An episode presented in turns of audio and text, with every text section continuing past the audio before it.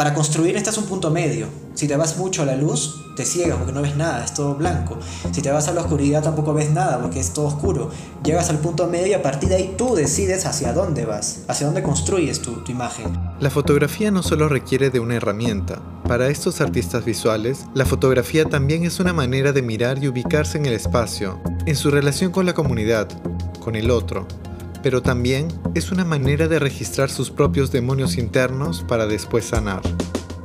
Conexión Artista, un nuevo podcast del MacLima, para escuchar las voces, impulsos e ideas de los profesionales del arte en el Perú y entender nuestro presente en comunidad. Esta iniciativa llega a ustedes gracias al apoyo de la Fundación BBVA. Soy Juliana Vidarte, jefa de curaduría en el Museo de Arte Contemporáneo de Lima. En este último episodio de la primera temporada de Conexión Artista, hablamos con dos artistas que han llevado a cabo sus proyectos a partir de la fotografía, Ingrid Pumayaya y Miguel Palomino. Ambos han cultivado una relación auténtica con la herramienta mientras desarrollaban su obra en constante movimiento, como migrantes en países ajenos y también en viajes interiores.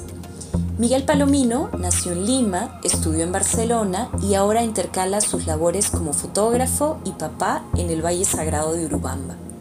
Prepara una serie documental en la que acompaña a parteras tradicionales en la sierra peruana. De hecho, cuando nació mi hijo, pensaba cómo voy a ser fotógrafo y voy a ser padre al mismo tiempo. Y ahora me doy cuenta que todas las facetas de la, de la vida están están unidas, ¿no? Y como crezco cuando fotógrafo, crezco como padre y al revés, y crezco como compañero y crezco como amigo y crezco en todas mis facetas. Ayer estuve en unas comunidades altas de Ollantaytambo y ese conocer, comer con ellos, conversar, eh, entenderme también, ¿no? Mi familia es de aquí de, Cusco, es de la zona de, de, Calca, de la May, entonces también de una manera es como empezar a, reconocerme eh, en estos espacios, ¿no? Los, los, los lugares que, que, voy conociendo de alguna casual, por alguna casualidad me llevan a espacios donde ha vivido mi familia y los temas de mi trabajo se repiten, el tejido, la educación, la defensa del agua, la defensa de las semillas. En una primera etapa en su carrera trabajó a partir de imágenes de archivo que él intervenía.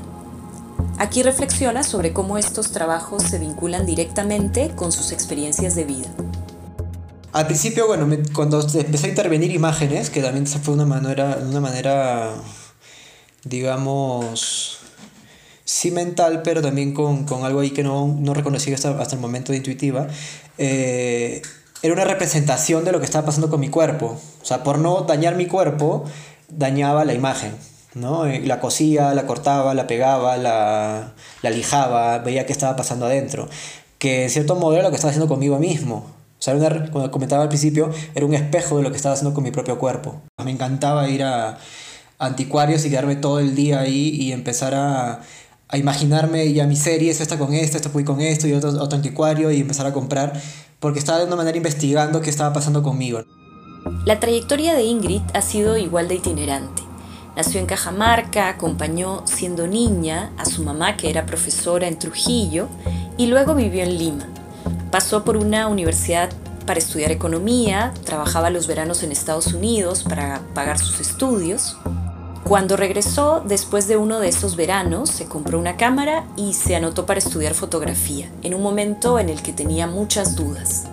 Yo tenía, digamos, esta, esta parte un poco impulsiva, eh, autodestructiva, ¿no? que quizás eh, las ansiedades, etcétera, este, quizás a veces me, me hacía daño a mí misma. ¿no? Entonces, digamos que ese proceso de, de estar dentro del centro, me acuerdo que yo recién había, me, me pude comprar una Hasselblad a un amigo profesor, a, Juan Pablo, y, hubo un día que estaba, bueno, súper ansiosa, triste, ¿no? Con estas como que ansiedades e impulsividades de quizás hacerme algo daño.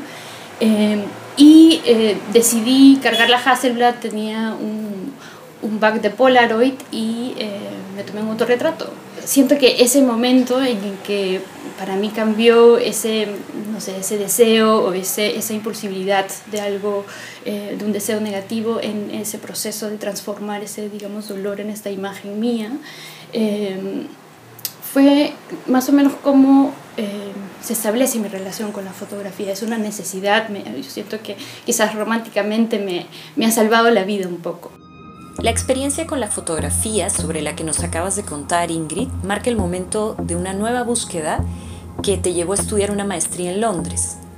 En Londres eh, me enfoco a pensar en, reparar, en esa capacidad reparadora del arte, en, claro, mi, mi, medio hasta ahí había sido o es la, la, fotografía nuevamente, pero quizás en ese momento exploré eh, o se abrieron otras... Eh, otras dimensiones de cómo abrazar mi proceso y cómo entender un poco las migraciones como un desplazamiento, claro, que involucra un trauma, ¿no? Este, y ya no desde mi perspectiva eh, como migrante eh, peruana, pero también del mundo, ¿no? Y, ver cómo...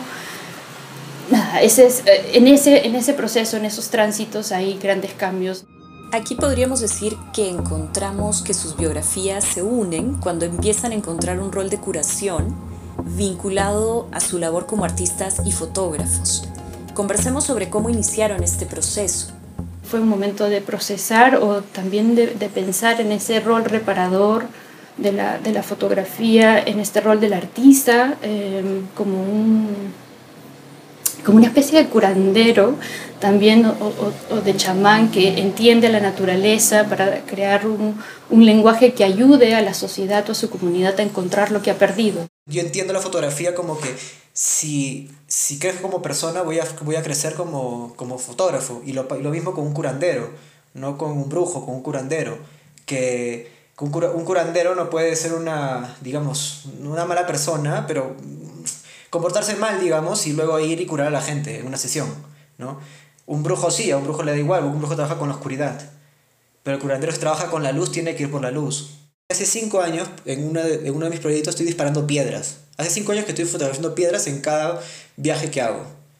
Sin darme cuenta, o sí pensando, pero, pero ahora dije, oh, voy a empezar a hacer un trabajo sobre piedras. Y me puse a buscar mi disco duro y mi archivo y dije, maña, Aquí tengo un montón de piedras que iba caminando, siguiendo, no sé, a un tejedor y hay una piedra que me gustaba, pum, le tiré una, una foto.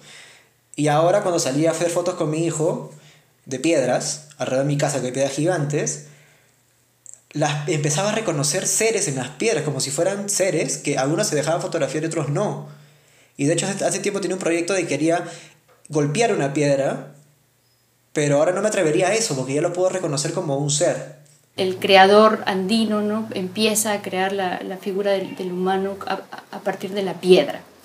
Eh, y yo siento, por ejemplo, en mi trabajo hay ciertos elementos fotográficos, eh, ciertos elementos ¿no? que yo voy a continuar fotografiando, utilizando, que, que son la piedra y quizás el, el, el, pelo o el cabello que de alguna manera siempre se repite de alguna de otra forma.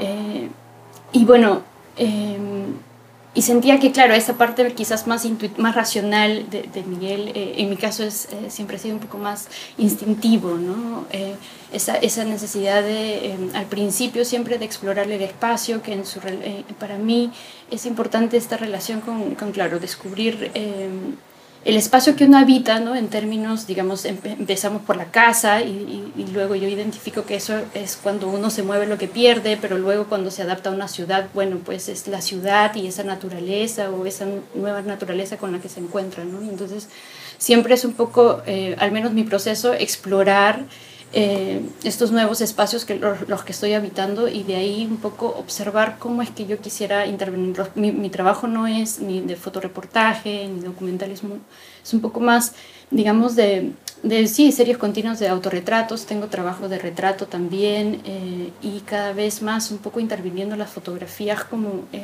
en collage, pero en procesos muy lentos, ¿no? que es, digamos, eh, recolectar eh, objetos como les decía, encuentro muchas búsquedas en común entre sus trabajos. Ambos, en lo que nos han ido comentando, por ejemplo, han usado eh, la imagen del curandero para explicar su visión sobre el arte. También han compartido sus experiencias de migración. Y de hecho, eh, este es el tema, Ingrid, eh, sobre el que organizaste la instalación que fue parte del concurso y de la exposición Pasaporte para un Artista de 2020 para esta, eh, eh, para esta propuesta de instalación para la, exposición en Pasaporte para un artista de la Alianza Francesa, esta instalación que se llama Nostalgias Imperiales, que habla eh, un poco de este, de este regreso a la, a, a, Mansiche, ¿no? que es esta casa de mis abuelos. Eh, a la que ellos vienen o compran hace muchísimo tiempo en, como migrantes cajamarquinos hacia Trujillo y luego todo este espacio de Mansiche que es, digamos, una de las primeras comunidades indígenas que se crea eh, a partir de la dispersión de la ciudadela de Chanchán. Eh, luego, eh, en estos últimos 15 años, se ha gentrificado muchísimo por la construcción de diferentes centros comerciales, ¿no? Entonces, nada queda ya de estos retablos o establos o pollos de los que César Vallejo nombra en este poema del mismo nombre hace 102 años. Siento que mi proceso es un poco explorar un poco dónde estoy habitando y siempre es como que una reacción a... Hace unos meses estuve en, haciendo unos trabajos al sur de Cusco, en, cerca de la Purima, en Canas, ah, que además es hermoso, y yo, y yo vivo acá cerca del Wilcamayo, ¿no? del río Sagrado. Eh, y, y, de alguna, bueno, mi familia paterna, la, la, parte paterna, mi familia paterna es de aquí del Lamay y la familia materna es de Apurímac. Entonces iba pensando en esto de cómo trenzar estos ríos en un proyecto fotográfico, ¿no? Trenzar las historias que al final me construyeron a mí también. Y estaba en esa zona, que es zona de que es Huachaca, del, que es un puente eh, hecho de, de trenzas de coya. Entonces Iba, iba relacionando esto cuando comentaba Ingrid y también, claro, los trabajos. Mi, mi idea hace poco era cómo, cómo trenzo mi trabajo anterior, que era intervención de imágenes, con mi trabajo de ahora. Tampoco era, creo, no era capaz de poder verme al espejo y considero que el ver al otro, retratar al otro es de alguna manera verse al espejo. Porque no es que estoy fotografiándolo a esa persona, obviamente estoy fotografiando a esa persona, pero sobre todo me estoy fotografiando a mí mismo, porque es como yo lo estoy viendo porque la luz que estoy usando, porque cómo estoy componiendo la, la imagen, estoy retratándome a mí mismo. Entonces ese volver a casa me, me ahorita es una, como una parte necesaria y tanto en mi trabajo como persona, ¿no? Porque para poder, de hecho, construirme tengo que ir a, a ver qué, qué, hubo antes. Esa experiencia, ¿no? Eh, digamos, de, de, de, ser consciente del espacio, eh, de lo que nos habla, no sé, también me parece súper interesante esta este, este, este puente tejido, eh, porque para mí ha sido una referencia como que muy importante, eh, porque digamos que hablábamos cómo eh, para mí era importante rescatar ciertas temáticas, por ejemplo, el tejido yo lo aprendí en la escuela primaria, en, en, en, la escuela a las mujeres nos enseñaban formación laboral y empezamos a tejer, ¿no es cierto? Y yo y a los chicos los mandaban a la a la, a la granja o a la, a la, chacra que aprendan a sembrar. Entonces, digamos que estos roles eh, súper ya determinados, eh, yo siento que luego eh, esta idea, esta, este imaginario colectivo, este inconsciente colectivo que compartimos eh, acá en cuanto a lo que es el tejido, la trenza, el, cómo la naturaleza nos habla. En mi trabajo, eh, digamos que cuando creo estas imágenes que generalmente son con una Hasselblad, con un proceso análogo, generalmente yo no soy nunca la que dispara, soy, le doy eso como que digamos a algún amigo o alguien que me acompañe. Eh, yo armo, digamos, todo este escenario o, por ejemplo, eh, espero a que los narcisos nazcan para yo utilizar un polo amarillo y ubicarme en este espacio, porque quiero que haya como que siempre este diálogo, eh, esta presencia en, en esta, digamos, eh, simbiosis entre espacio, ya sea eh, no natural o paisaje, sino también concreto dentro de la ciudad, pero que haya como una especie de diálogo. ¿no? También podríamos decir se, se, percibe muy presente en sus proyectos una mirada especial sobre el conocimiento de la medicina de la ayahuasca. Pienso, Miguel, en tu trabajo fotográfico que registra las actividades del centro Taquihuasi, dedicado a esta medicina en Tarapoto, o en tu proyecto, Ingrid, titulado Icaro para curar. Mi primer proyecto en, en que soy consciente de que estoy, no, sí, dejando un registro porque de hecho somos la última generación que va a poder escuchar la voz de los abuelos ahora. Eh, y dejar este, este registro para que sea conocido, pero tampoco creo ahora, con el tiempo, que, que pueda haber algún tipo de desaparición de conocimiento. Creo que el conocimiento es más amplio que nosotros. Sobre el rostro como una, como una geografía, voy a algo tan... Es como un tejido. No solamente, del tejido no solamente habla de la historia del tejido y la historia de un pueblo, también habla de lo que está pasando en ese momentito de la persona que teje. En ese momento si se acaba de pelear con su pareja, pues también eso lo transmite en los colores y las formas que va tejiendo. Es, es un tema súper grande y súper grueso, digamos, en, en, la hebra de mi trabajo.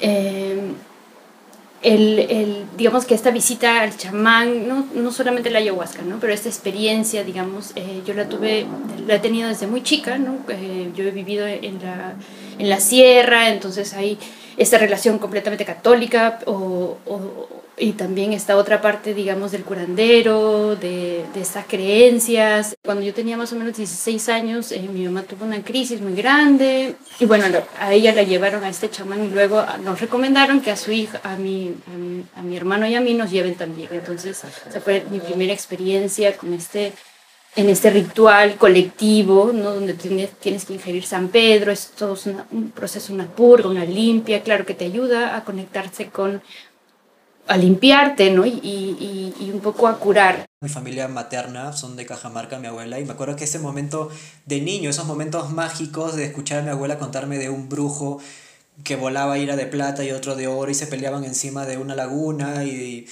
o, que me sopla, o que me soplara eh, agua florida y que luego ese, agua, ese olor lo reconectara con la selva, porque también los curanderos soplaban agua florida y ahora tener siempre un agua florida porque me reconecta con esa parte como más infantil, que de hecho es un tema que estoy trabajando en este momento, ¿no? A través de la, de la crianza.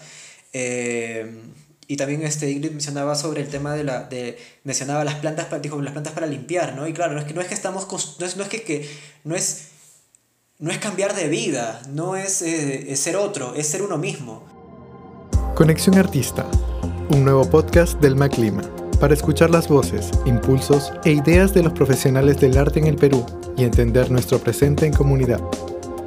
Esta iniciativa llega a ustedes gracias al apoyo de la Fundación BBVA